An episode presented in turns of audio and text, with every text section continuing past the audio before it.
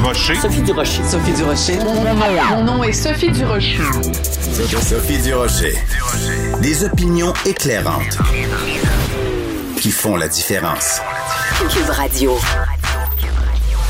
Bonjour tout le monde, bon vendredi. Mon ben voyons donc d'ouverture d'émission va être extrêmement court aujourd'hui. On est le 21 janvier 2022, il fait moins 92 dehors et au Québec, on doit ouvrir les fenêtres parce que la ventilation n'est pas appropriée.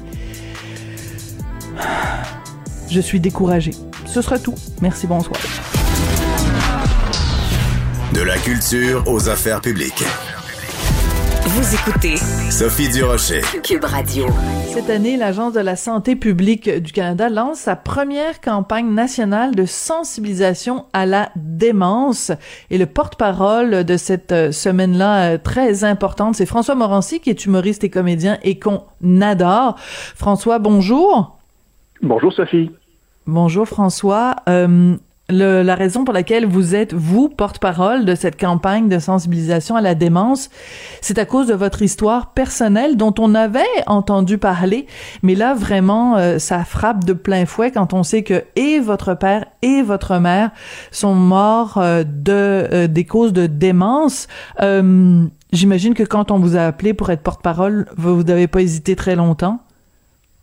Oui, effectivement. En fait, c'est que quand mes parents sont décédés, euh, mon père, il y a presque trois ans, ma mère, il y a un an, j'avais fait des statuts Facebook où j'avais expliqué aux gens, bon, leurs conditions, qu'ils avaient été en parfaite santé, fonctionnels, actifs, heureux jusqu'à peu près 85 ans et qu'ensuite, ben, ça avait été une chute assez, euh, assez drastique, une fin de vie assez moche. Et puis, euh, lorsqu'on m'a contacté, ben, en fait, c'est parce que ces statuts-là ont été largement partagés. Puis, j'ai dit oui, absolument. Je ne suis pas un médecin ni un expert en la matière, mais je peux assurément euh, parler aux gens de mon expérience personnelle puis les inciter peut-être à, à, en parler, ne serait-ce que cela. Euh, nous, euh, je parle mes frères, ma sœur et moi, on vivait dans une espèce de naïveté.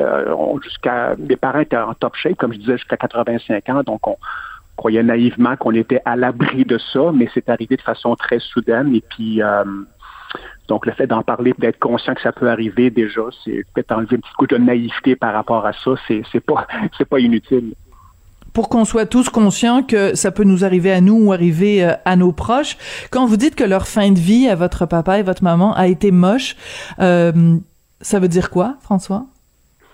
Ben, ça veut dire, dans le cas de ma mère particulièrement, elle, euh, peut-être pour expliquer rapidement aux gens, la démence, euh, il y a plusieurs formes de démence. L'Alzheimer est la forme la plus répandue. C'est peut-être 70% des cas, à peu près 60-70% mais il y en a plusieurs autres formes euh, qui arrivent pour des raisons différentes. J'inviterai les gens à se rendre sur le site canada.ca slash démence pour comprendre et voir les différentes formes. Mais dans le cas de ma mère, c'est une démence qu'on appelle vasculaire. Donc, c'est parce que ma mère a eu une chute de glycémie très, très brusque qui fait que lorsqu'elle en est revenue, elle n'était plus la même. Des cellules avaient été affectées.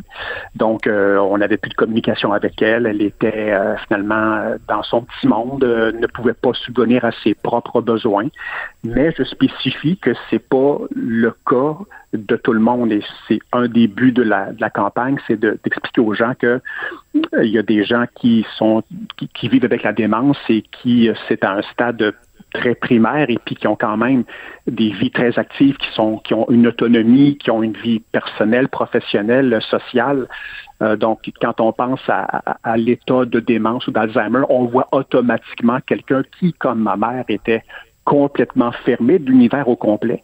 Mais c'est pas vrai que ça représente la totalité des cas, puis c'est peut-être aussi pour éviter une stigmatisation des gens qui vivent euh, avec la démence sous une des formes variées.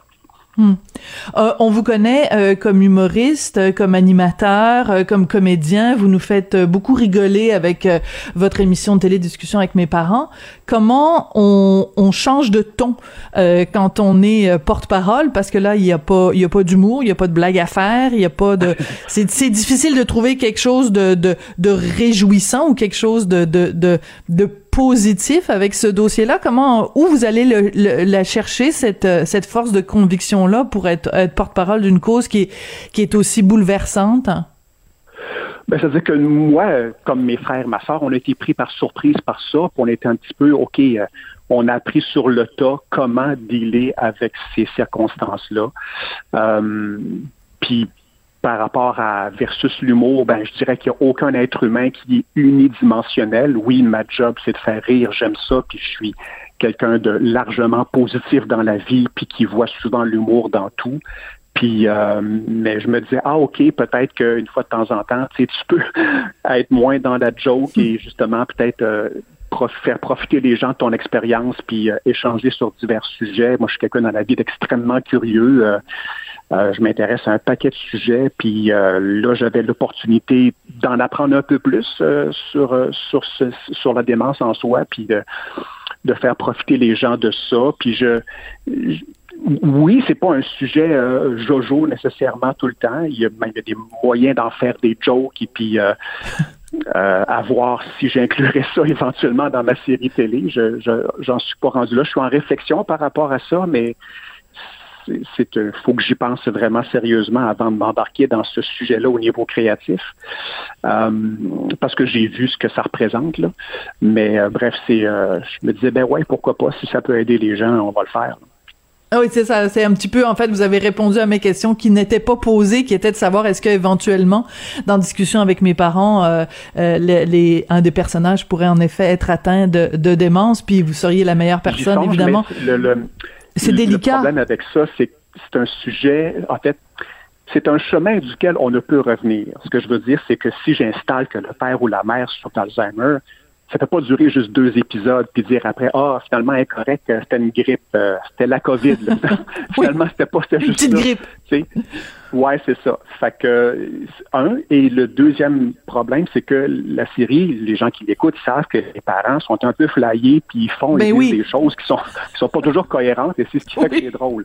Mais si j'installe que là, ils sont Alzheimer, ben là ça va ça va mettre un filtre de doute à savoir ok on, on rit de quelqu'un qui est malade ou c'est là ça ça vient vraiment teinter très sérieusement Hmm. toutes les scènes dans lesquelles le personnage va être impliqué. Donc, ça peut être un boulet que tu as à traîner pendant de longues saisons. Puis, si je le fais, je crois que ce sera au moment où je saurai que la série arrive à, la fin et qui, mettons, pour deux, trois épisodes, pour finir la série, bon, on pourrait installer ça et traiter avec intelligence et sensibilité. Mais de le traîner comme ça pendant à 13 épisodes par saison, c'est très risqué de dénaturer complètement la série vous avez tout à fait raison. Puis quand vous parlez d'intelligence et de finesse, c'est vraiment ce qui caractérise cette série vraiment qu'on adore. Euh, François, vous avez utilisé tout à l'heure le mot euh, stigmatisation. Puis c'est le but de la campagne, c'est de démystifier euh, parce que on pense qu'on sait, bah oui, quelqu'un qui est dément, on sait en gros comment ça se passe et tout ça. Vous, vous dites que vous êtes quelqu'un de curieux, que vous êtes beaucoup renseigné là-dessus. Qu'est-ce qui vous a, que vous avez appris, qui vous a le plus surpris, que vous ne saviez pas à propos de la démence? Les différentes formes, je pensais pas qu'il y avait autant de formes différentes, de un. Euh, de deux, que les que la façon de que les différents niveaux, les différents stades étaient aussi variés. Je, je pensais pas que c'était, je pensais que c'était plus coupé au couteau, que c'était, euh, je pensais que ce que j'avais vécu représentait la majorité, presque la totalité des cas, ce qui n'est pas le cas du tout. Euh, moi, j'ai vécu peut-être que de pire, là, un, un niveau le plus élevé où la personne est complètement plus là, complètement fermée, ne reconnaît pas ses propres enfants, ne peut pas subvenir à ses besoins. Alors, moi, d'apprendre qu'il y a des gens qui fonctionnent euh, dans hmm. la vie de tous les jours, puis qui ont des moments où souvent, c'est des les gens qui sont au début de la démence vont peut-être être plus fragiles dans des environnements très bruyants. Mettons euh, un centre d'achat où il y a bien du monde, bien de la musique, du brouhaha, ou là, ils peuvent peut-être avoir des moments d'égarement. Euh, mais le reste de la journée, ça va super bien. ils sont fonctionnels, ils ont leur relation avec leur blonde ou leur chum, peu importe, puis ils ont leur travail, donc que c'était possible de fonctionner normalement malgré ça. Ça, j'étais pas au courant de ça. Quand on a euh, notre papa et ensuite notre maman qui ont été atteints de ce, de ce mal-là, de ce problème-là de, de santé, est-ce que ça nous inquiète pour nous-mêmes? Ce serait hypocrite de dire non. Hein. Euh, c'est, euh, ça a été un peu, un peu un choc on s'est tous dit, OK, est-ce qu'on a ça en nous? Est-ce que ça va arriver? C'est ouais, je, serais bien hypocrite de dire que non, non, moi, je suis, je suis au-dessus de ça. Je, suis, très conscient que ça pourrait euh, arriver. Euh, puis ça arrive pas nécessairement à 85 ans, comme dans le cas de ma mère. Hein. Il y a des gens pour qui ça peut être un peu dans la cinquantaine, soixantaine, hein, tu sais déjà qu'il y a des signes qui se manifestent. Donc, je, ouais, c'est sûr que j'y pense, oui. Ça vous rend euh, peut-être plus euh, euh, craintif de vieillir ou craintif de la maladie parce qu'on sait à quel point vous êtes sensible et ça a dû justement être tellement un choc. On, on, a discuté, imaginez un papa et ensuite une maman. Là, ça fait vraiment, ça fait beaucoup à très peu de, de temps de distance. Hein, 19, 21, 2019, 2021, c'est très rapproché. C'est un, coup dur à prendre quand même. Ben disons que ça, ça, ça m'incite à ce que je vais dire est vraiment de base là, mais pour ces maladies-là comme un ensemble d'états euh, physiques ou mentaux, euh, la base est toujours la même, c'est-à-dire de rester actif physiquement, mentalement.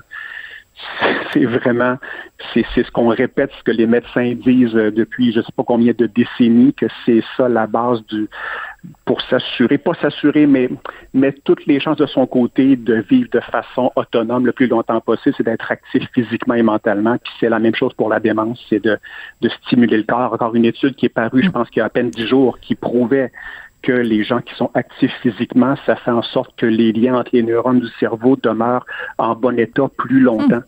Euh, puis ça, on le sait, hein, je veux dire, euh, mais c'est ça m'incite en... J'étais déjà comme ça, je, fais quand même attention à moi pas mal dans la vie euh, à cet effet-là, mais ça m'a ça m'a incité à le faire encore plus. Et, euh, et merci euh, d'être euh, porte-parole de cette campagne de sensibilisation à la démence. Et je trouve que c'est une magnifique façon, d'une façon peut-être détournée, de rendre hommage à votre père et à votre mère que de, de, de nous sensibiliser tous à cette, à cette condition-là. Merci beaucoup, François Morancy. Merci Sophie, puis rapidement que les gens aillent sur le site canada.ca oui. démence, ils auront des réponses à leurs questions. Ben, vous avez répondu à pas mal de questions, mais vous êtes un excellent porte-parole. Glissez ça comme ça à la fin de l'entrevue. C'est toujours un plaisir de vous parler, François. Merci Au beaucoup. Au revoir, ma chère. Bye.